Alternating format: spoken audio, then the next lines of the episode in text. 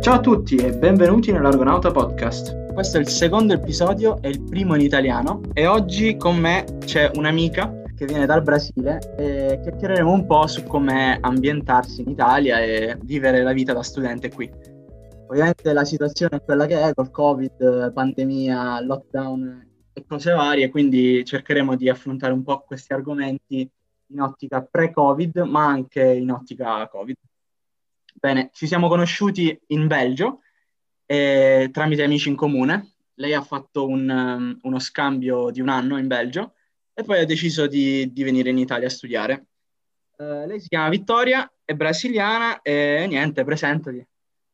Ciao, io sono, sono Vittoria, ho ventuno anni, eh, sono italo-brasiliana e mh, studio in Italia da due anni. Ora questo terzo anno di, di università sono in Francia a fare un doppio titolo di studio in giurisprudenza e dopo, dopo due anni in Belgio ho fatto, fatto le superiori in Belgio e ho deciso di andare in Italia perché avendo la cittadinanza italiana ho pensato che sarebbe stato tutto più facile e in realtà non è andato proprio così perché in Italia ammetto che c'è, c'è molta burocrazia.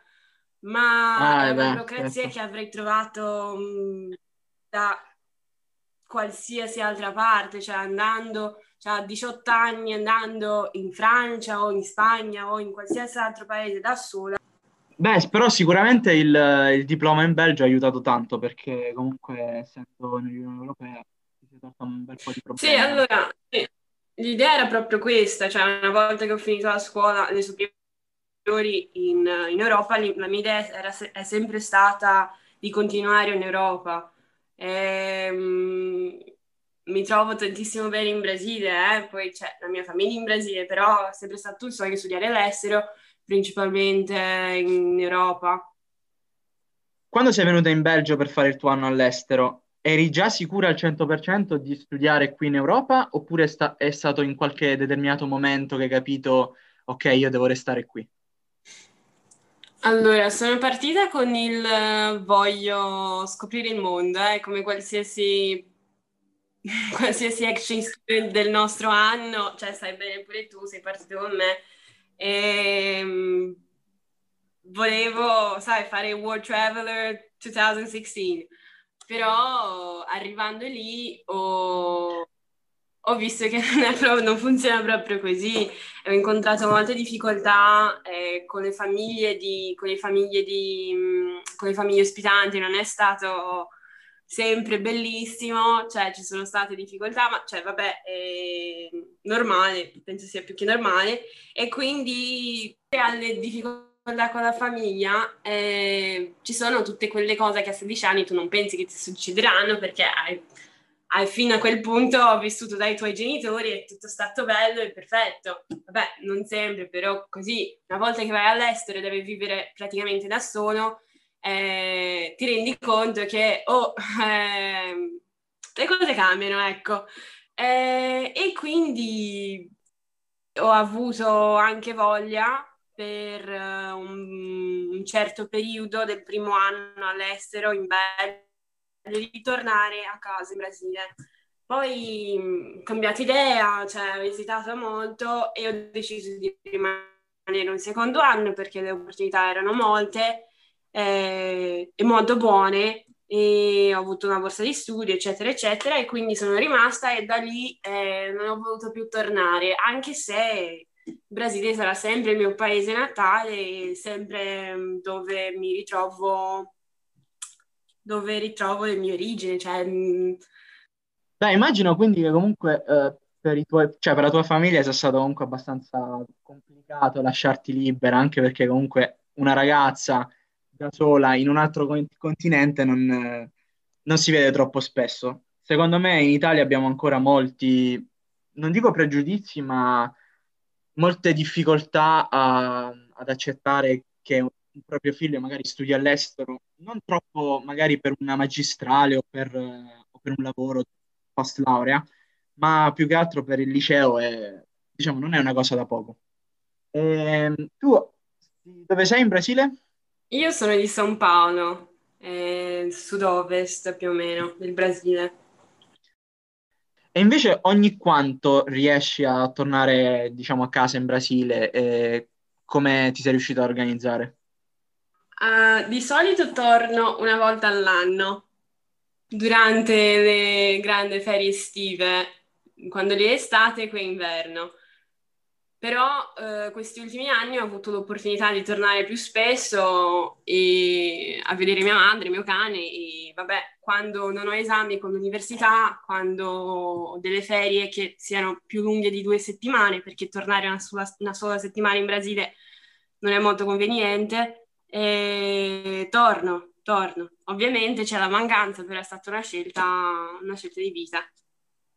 Certo, devo dire che sicuramente tra uno dei lati positivi di, della pandemia c'è il fatto che anche con la didattica a distanza abbiamo fatto dei, dei passi da gigante che magari senza questa epidemia avremmo fatto in cinque sei anni, e quindi hai comunque l'opportunità di seguire da casa e non avere troppi problemi anche con gli esami telematici, insomma. Quindi... Sì, sì, durante la pandemia sono tornata in Brasile più volte. Cioè questa sarà la terza volta che torno in Brasile a vedere mia madre. E, ovvio, ovviamente mi devo svegliare alle quattro di mattina per fare esami, lezioni, eccetera, però dai, sono più che contenta di essere qui con lei. Non ho mai passato così tanto tempo con lei dagli ultimi quattro cinque anni. E invece come... Diciamo, con le amicizie in Brasile, come hai fatto a gestirla? Io diciamo che ho vissuto più o meno la tua stessa esperienza, essendo stato in Belgio tre anni. Diciamo che gli amici, eh, non dico che li perdi, però eh, quelli più, quelli più stretti rimangono, ma quelli che sono meno stretti sicuramente eh, piano piano si perdono i contatti e quindi diciamo si va a perdere un attimo qualche contatto. Come è stato per te, diciamo, a livello di amicizia cambiare completamente continente? Perché comunque nel mio caso ero in Europa al, a un'ora e mezza di aereo, nemmeno, e quindi era sicuramente molto più facile da gestire. Nel tuo caso invece magari hai notato di più questo, questo fenomeno naturale alla fine, oppure sei riuscita comunque a mantenere alcune amicizie più strette? No, questa, infatti questa è una cosa che mi dispiace un sacco, che ho perso... perso contatto con un sacco di, di amici, colleghi che avevo qui, eh, però è una cosa più che naturale. È vero che i social aiutano un sacco, però mh, mh, vedendo la persona una volta all'anno e solo scambiando messaggi, cioè è difficile trattenere una, una, una relazione così. Poi sono rimasti pochi che provo di ritrovare quando torno qui, però poi con questa situazione della pandemia è stato difficile quest'anno, quindi eh, niente, cioè, è, una, è una cosa che mi dispiace molto. E non so se mh, per te è stato diverso vivendo in Belgio, eh, facendo Belgio e Italia, perché è più vicino, cioè secondo me alla fine cambia di poco, cioè sì, sì, sì, infatti, perché sei comunque lontano in un altro paese e finisci per perdere i contatti e alla fine rimangono comunque le amicizie più strette. È difficile mh, continuare il contatto con tutti, tutti i giorni così tramite messaggio. Sì, sono d'accordo, sono d'accordo. Anche a me è capitata la stessa cosa, alla fine diciamo, ho perso parecchi amici che però comunque non erano amici strettissimi, mentre invece le, le, le relazioni più strette le, sono riuscito a mantenerle, anzi credo anche che in un certo punto di vista, in un certo senso, riescano anche a rinforzare in un, in un certo senso. Sì, sì. Ci sta. Poi il, il problema più grande secondo me è che mh, comunque la gente che comunque si trova a fare magari uno, si trova a cambiare completamente vita per, non lo so, una scelta di studio, di lavoro, qualunque cosa, um, tra i più grandi problemi c'è appunto quello di, di perdere i contatti, magari non, qualcuno che vorre, sogna una, una carriera oppure un, un titolo di studio che non è non si trova vicino a casa, ha problemi a, a uscire dalla zona di comfort. Ormai questa cosa della zona di comfort è diventata quasi una moda, però è mm. vero. E, e quindi proprio lo scoglio più grosso da superare è, è proprio, diciamo, riuscire a separarsi dal, dal proprio ambiente e dalle proprie amicizie. E quindi si trova proprio in una, in una condizione di scegliere tra il proprio futuro e le, le relazioni interpersonali. Quindi, quindi la cosa migliore da fare è, cioè, per quello che penso io, è comunque dare priorità a se stessi, in un certo senso, essere un po' egoisti e comunque cercare al massimo di mantenere le relazioni più strette e importanti, perché sicuramente non sono delle ore di aereo a rompere delle amicizie vere e solide. Mm, sì, è vero che poi alla fine finisci per capire chi è il tuo vero, chi sono i tuoi veri amici, però è stata comunque una tua scelta di vita, sia per gli studi, sia per uh, piacere mh, o qualsiasi altra cosa, eh, è stata una scelta propria di partire, una scelta personale di partire, quindi ci sono i pro e i contro. Certo, poi penso che comunque uno un po' subconsciamente lo metta anche in conto e quindi... Si sa, magari non si sa proprio alla perfezione quali, quali amici rimarranno e quali amici si perderanno, ma diciamo è una, è una cosa, uno dei, dei, po- dei, dei contro che, che bisogna affrontare quando si va a rincorrere magari un sogno o un qualcosa. Sì. Parliamo, parliamo della lingua. Come, come hai fatto a imparare l'italiano così bene in così poco tempo? um... Eh, guarda, allora, eh, in Belgio l'Italia mi interessava già, già quando ero in Belgio e, cioè, lo sai bene pure tu, eravamo in un, eravamo in un ambiente molto, cioè, pieno di persone da, di tutto il mondo, e quindi sapendo già che sarei dovuta venire in Italia per l'università mi sono messa insieme al gruppo di italiani, ho provato a fare amicizia e uscendo spesso con loro... Eh, l'italiano mi è già entrato un po' in testa. Ehm, poi una volta arrivata in Italia c'è stata proprio l'immersione culturale della lingua, dove ti trovi in un paese, non parli la lingua e quindi ti devi muovere in qualche modo per eh, provare a farti capire e anche capire gli a- agli altri. E... conosciuto un sacco di ragazzi, di ragazze. E ho fatto un sacco amicizia e mi hanno aiutato molto i miei amici e sono stati t- tutti molto comprensivi, perché guarda, mi ricordo delle, delle scene dove non riuscivo a farmi capire e, e le persone, cioè al posto di semplicemente mandarmi via, mi hanno, mi hanno aiutato molto, guarda. Cioè, mi, rigu- mi, mi ricordo, e anche andando sulle chat, quelle chat vecchie di WhatsApp per vedere un po', non so, così, cioè mi ricordo io dicevo va bene per ehm, come stai? E quindi sono andata a guardarle, eh. E quindi, cioè, iniziavo la conversazione, cioè partita proprio da zero, da nulla, e dicevo ciao, va bene? Punto di domanda. e, e, e le persone capivano, cioè sapendo che non parlavo ancora bene italiano, capivano e continuavano la conversazione.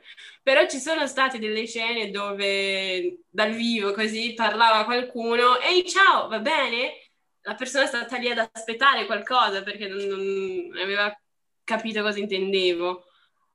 E niente, ho imparato così, uscendo con uh, il gruppo di ragazzi italiani già in Belgio e, e poi più che altro l'italiano non è così diverso dal francese che ho imparato in Belgio, né dal portoghese che è la mia lingua madre, e um, c'è stata questa facilità grazie a questo.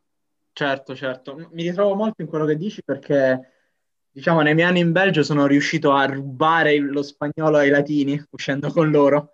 E, infatti io sono convinto che la, la migliore maniera per imparare una lingua sia proprio di immergersi a fondo nella cultura e, diciamo, frequentare le persone e metterti proprio in un ambiente favorevole a, a ricevere input costantemente nella lingua che vuoi imparare. Nel nostro caso era ovviamente uscire con gente che comunque aveva voglia di, di socializzare, di far festa, e quindi è stato estremamente facilitato. Eh, anzi, è stato, è stato quasi automatico l'apprendimento è, ed è stato veramente facile. Cioè, pensare che la maggior parte delle persone apprende una lingua studiando mattoni e giganti, facendo lezioni, corsi, corsi su corsi, è, è veramente una cosa che, che ti fa pensare molto. Sì. Quindi diciamo che hai avuto anche l'opportunità di imparare l'italiano, poi diciamo arrivate in, una volta arrivate in Italia, perché comunque lì devi, insomma, devi impararla o... o cioè, quello o niente, perché comunque dovrai fare degli, universi- de- degli esami universitari in italiano, ed è quello che è successo a me per il francese. Ovviamente trovandomi lì a scuola dovevo passarlo in qualche modo l'anno, quindi sei un po' forzato a studiarlo, e, e mettersi in una posizione dove si è forzati a fare qualcosa è sempre utile per, diciamo, rendere di più. Sì. Ho, ho fatto delle lezioni di italiano in Belgio perché ero davvero preoccupata per l'università, cioè come avrei fatto ad arrivare in Italia. Poi eh, la mia seconda settimana avrei avuto delle lezioni di diritto costituzionale, quindi mi preoccupavo un po'. Mi sono, messa, fare... mi sono messa a fare delle lezioni livello A uno di italiano, contando che... cioè poi dopo avrei avuto diritto romano in italiano, però vabbè. E, però non è che, ho, che abbia imparato molto, sinceramente. Una volta arrivata in Italia, lì ho iniziato a parlare, però con le lezioni quasi ze- zero. Sì, no, secondo me con le lezioni più che altro impari a leggere e a scrivere, ma parlare e comprendere quello che qualcuno ti dice è un altro paio di maniche. È vero, perché scrivere scrivo davvero, davvero male, perché avendo imparato così a parlare, ok, però scrivere formalmente poi dopo è un'altra storia. E mi sono ricordata di un altro episodio che è successo a me appena arrivata in Italia, e, e in portoghese... Eh, e, in portoghese non abbiamo la differenza fra l'autista e l'autistico, cioè ehm, che in Italia è molto molto marcata, cioè l'autista è quello... Eh, sì, certo. E l'autistico, ecco. E, e per me l'autista era l'autistico. Ok. e, e, e non lo so, mi sono confusa fra autista e autistico... Che, e, e non lo so, eh, ho, ho, sono finita per chiamare l'autista del bus per autistico, quello un po' incazzato, e, ed ecco, cioè ci sono state delle scene un po' così. Eh... Ci sta questa incomprensione. Diciamo che questa cosa di tradurre le, diciamo di italianizzare parole portoghesi oppure spagnolizzare parole italiane e poi permetterlo soltanto con le lingue latine, quindi questo è un grande vantaggio. Poi, poi diciamo eh, che alla fine il tasso di riuscita non è neanche tanto male, cioè a, a volte è proprio quella la parola, quindi diciamo che ci sta, vale la pena rischiare, ecco, a volte, no, a volte non troppo, però... Riuscita... Sì, è vero che il tasso di riuscita è alto, cioè... Ammetto che è molto alto, però con autista e autistico mi sono un po'... Eh, mi hanno capita male, ecco. Cioè, mi sono espressa eh, male sì, io. Sì. Hai avuto un po' di sfortuna, no? Senti un sì. po'. E invece, diciamo, vabbè, ovviamente tu hai cominciato la vita universitaria qui in Italia, quindi non, diciamo, non hai provato sulla tua pelle l'esperienza universitaria brasiliana, ma com'è fare l'università in Brasile? Cioè, hai qualche contatto che ti ha magari raccontato qualche storia, qualcosa? Eh, sì, eh, guarda, ti dico quello che mi dicono i miei amici, perché io di esperienza universitaria in Brasile non, non l'ho avuta.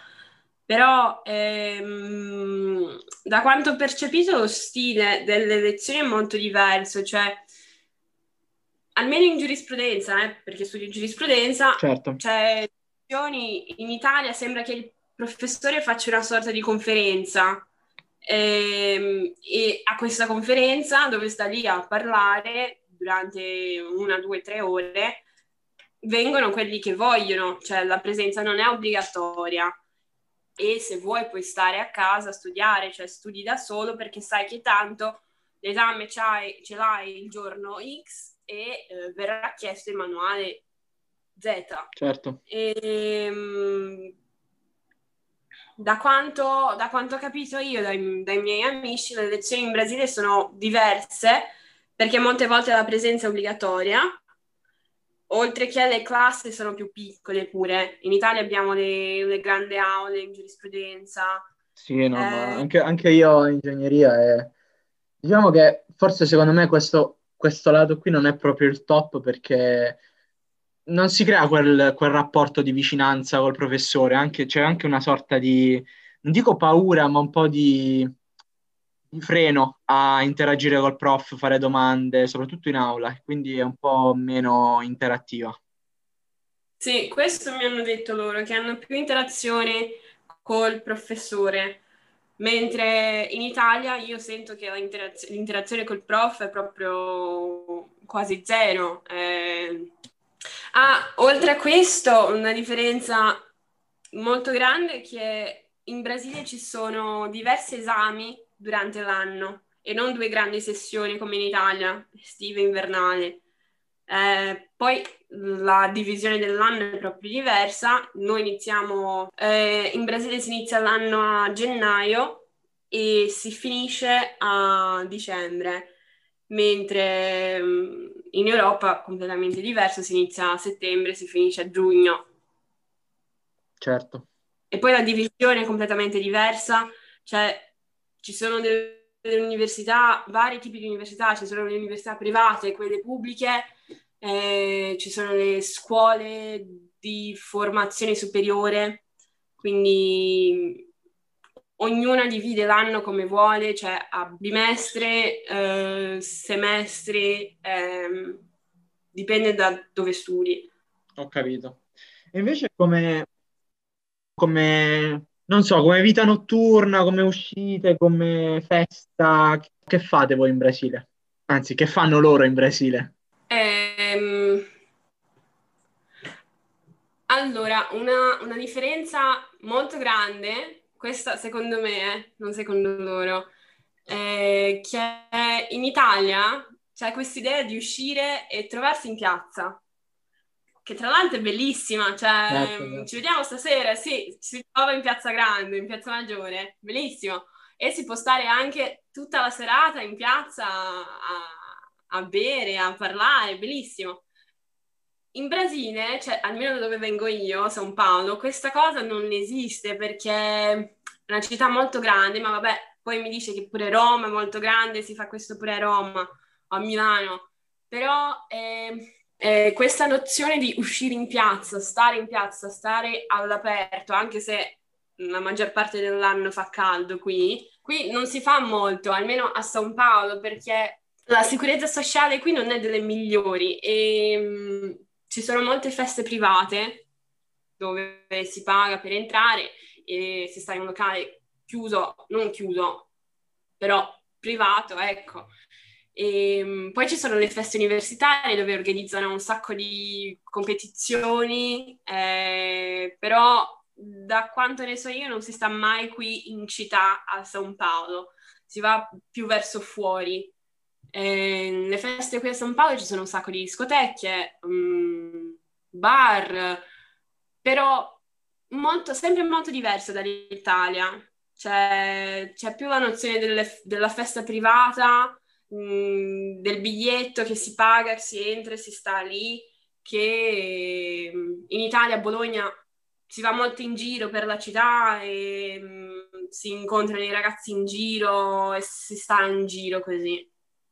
E ogni paese alla fine ha, ha i propri, le, le proprie tradizioni per, per la vita notturna. Anche in Belgio mi ricordo che fosse molto diverso da, da qui in Italia, eh, immaginiamoci in Brasile.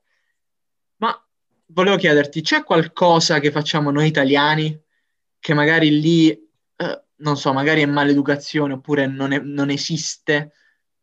o, o viceversa? O, e, e diciamo, qual è quella cosa che ti ha più stupito? Una, una cosa che mi ha stupito, ma che mi ha spiazzato proprio, è che gli italiani si salutano dandosi la mano. Cioè, la prima volta che si vedono si danno, come dire... La stretta di mano, classico. E si fanno la stretta di mano. Questo proprio mai visto, mai visto. In Brasile proprio non esiste. Cioè... Come, cosa fai quando conosci qualcuno in Brasile? Si fa un, un bacio sulla guancia, cioè verso un okay. bacio sulla guancia, uno solo, poi dipende dalla regione. A San Paolo un bacio sulla guancia, a Rio ad esempio due. Ci sta. Ehm, sì, eh, mi ricordo la prima volta che ho conosciuto un italiano così, ehm, ero anche fuori d'Italia, ehm, eravamo un gruppo di exchange students.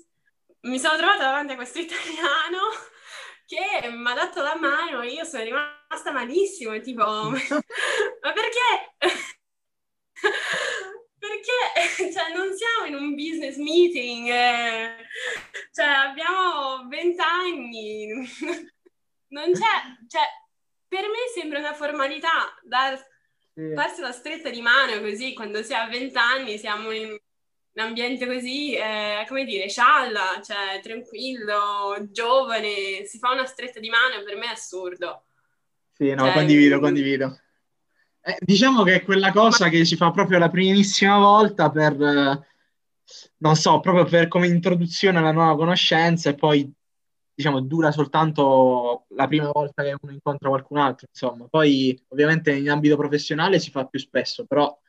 come in ambito, diciamo, prettamente amichevole, è giusto la prima volta e poi dopo bacio sulla pancia, abbracci, quello che si vuole. Sì, sì, ma eppure questa freddezza all'inizio è un'altra differenza che ho notato io fra gli italiani e i brasiliani, mh, a cui mi ero abituata.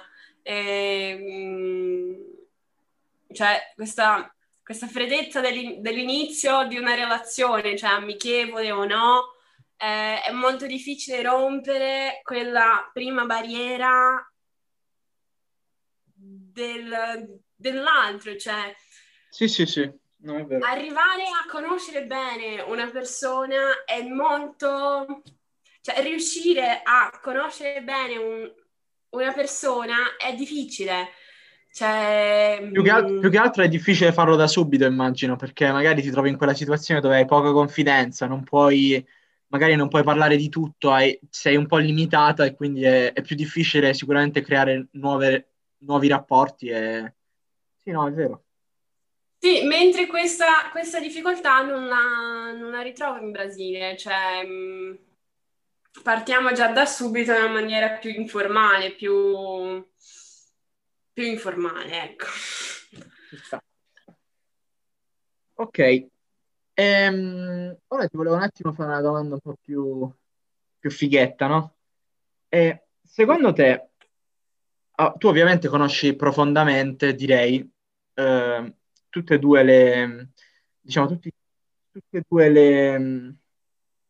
Allora, ora tu conosci sicuramente molto a fondo eh, le persone, diciamo in linea di massima in generale, in Italia e in Brasile, quindi conosci la gente brasiliana e la gente italiana, perché hai avuto l'occasione di, di studiare per un po' qui, hai, diciamo, visto tanti aspetti della vita in Italia, e, e quindi ti volevo fare una domanda un po' più, appunto, più fighetta, un po' più seria.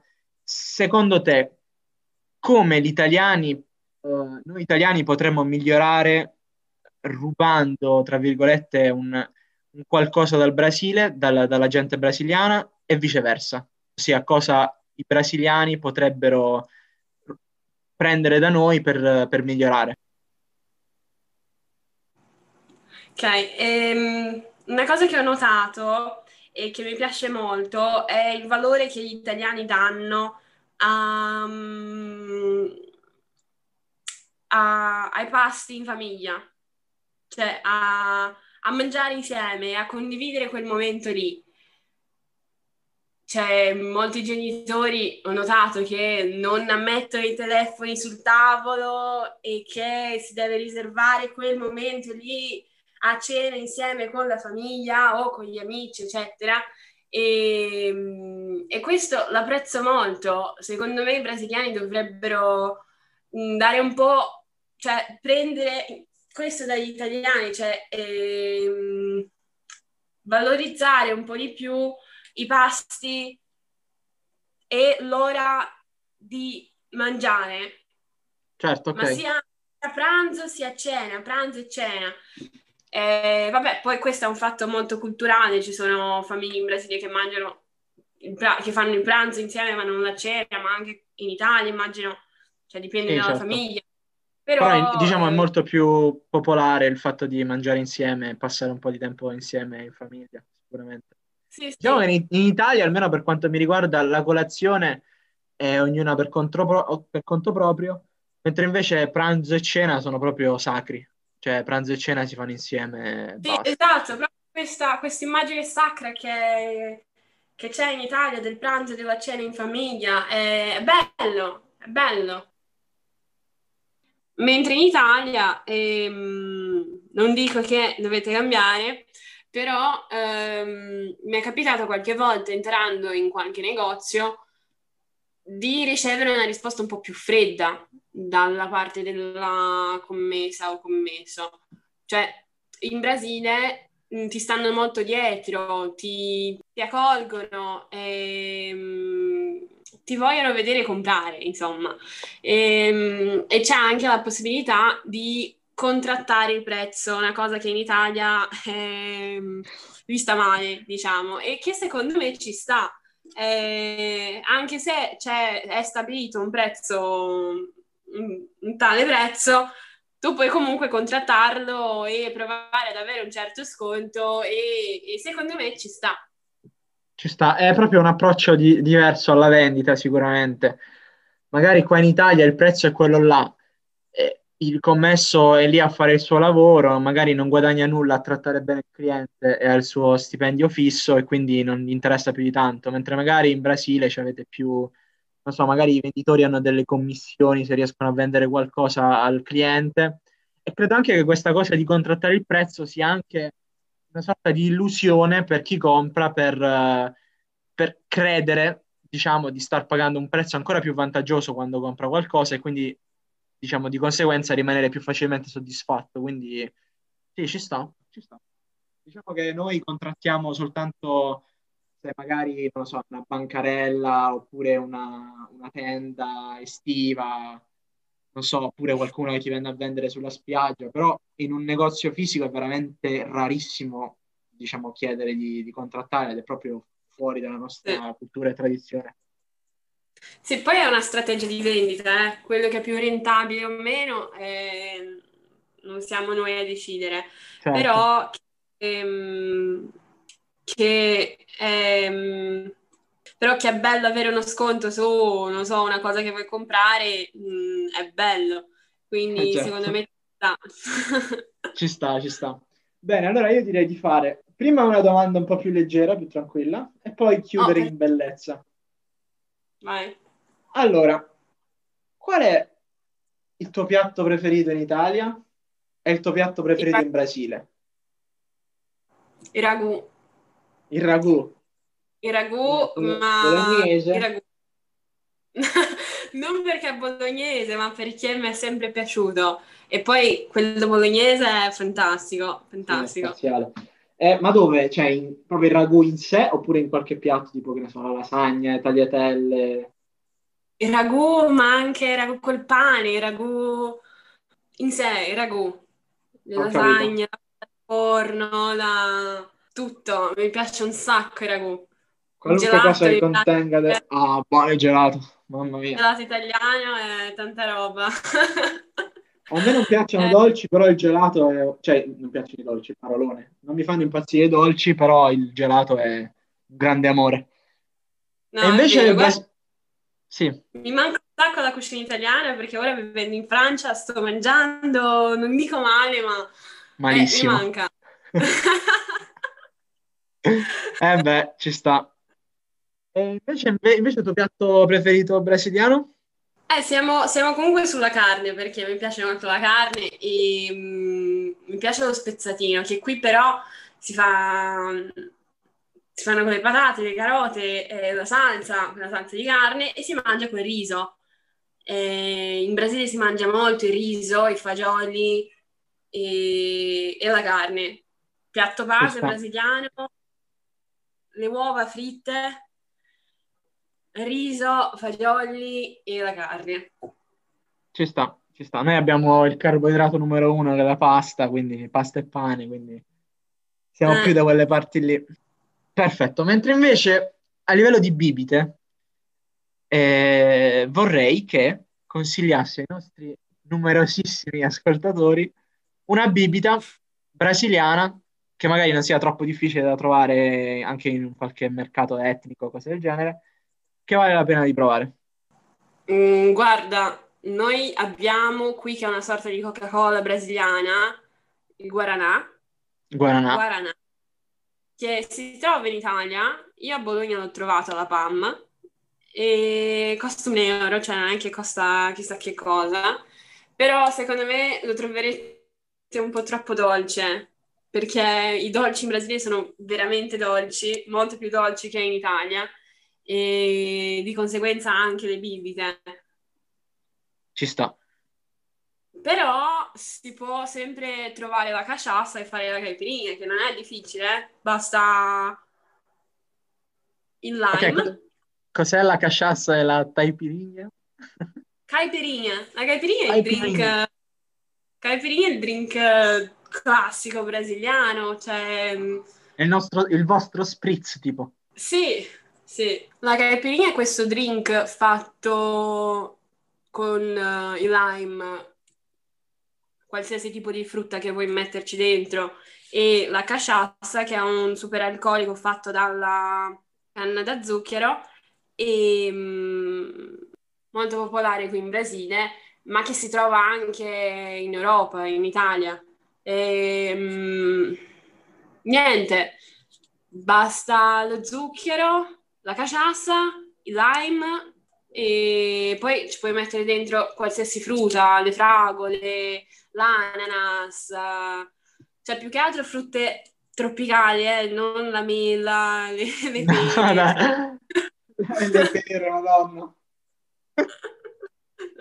Non la, non la frutta europea. Eh, sì, eh, vabbè, dai, così. Ok, ok. Va bene, quindi proveremo questa caipirinha. E, d'accordo, ultima domanda per chiudere in bellezza. Quali sono i tuoi programmi per il futuro? Cosa hai voglia di fare? Cosa ti frulla per la mente? Non lo so, vedi l'Italia nel tuo futuro? Che, che vuoi fare? Allora, dal, dal due giugno duemilaventitré sarò ufficialmente disoccupata dopo aver conseguito la laurea in giurisprudenza. Non lo so, non lo so. Io, a me resta sempre l'idea di voler viaggiare, quindi non resterei per forza in Italia né in Francia. Eh, devo valutare le esperienze, cioè le, le opportunità che avrei, che avrò, e mh, spero, spero ne avrò alcune, vediamo. Eh, mh, non considero fare il magistrato, quindi assolutamente non vorrei lavorare fissa in Italia né fissa in Francia. E, non lo so, mi piace molto l'ambito del diritto internazionale, quindi valuto molto questo e vediamo. Beh, anche, anche, anche il, il Belgio sarebbe un attimo, un'ottima destinazione in questo sì, ambito. Sì, nel caso in cui abbia delle opportunità in Europa, cioè nel Consiglio europeo, nel Parlamento. Quindi sì, sì, però non lo so, l'idea di lavorare come giurista e in un ufficio chiusa tutta, tutto il giorno non mi piace, e quindi non lo so, già da un po' che sto lavorando con i rifugiati e mh, valuto l'idea di lavorare in delle O N G e mh, non lo so, devo vedere. Capito, capito. eh, non, non ti poni limiti, vedrai un po' cosa fare, eh, sempre tenendo bene a mente che non ti, non ti va di restare ferma in un ufficio nello stesso posto, che condivido pienamente. Sì, sì, che poi la voglia di molti giovani, eh. Mm, sì. Di molti dei miei compagni di classe, cioè, questi ultimi anni. Sì, in Italia diciamo che c'è ancora un po' questa ambizione al posto fisso, il posto stabile, senza, diciamo, avere tante certezze per il futuro, però dipende, è una, una lama a doppio taglio, insomma. A me, per esempio, terrorizza una cosa del genere. Credo anche a te, da quello che, da come mi hai risposto. E niente, bene. Ti ringrazio per, per aver fatto parte del, del primo episodio in italiano, che rimarrà sicuramente nella storia di, di pochi, pochi eletti, in realtà. Però va bene così. E spero di riaverti qui presto. Grazie mille per, per avermi dedicato un bel po' di tempo. E nulla. No, grazie a te, Alessandro, è stato un piacere. Grazie davvero per l'invito. E allora, alla prossima, ragazzi. Ciao.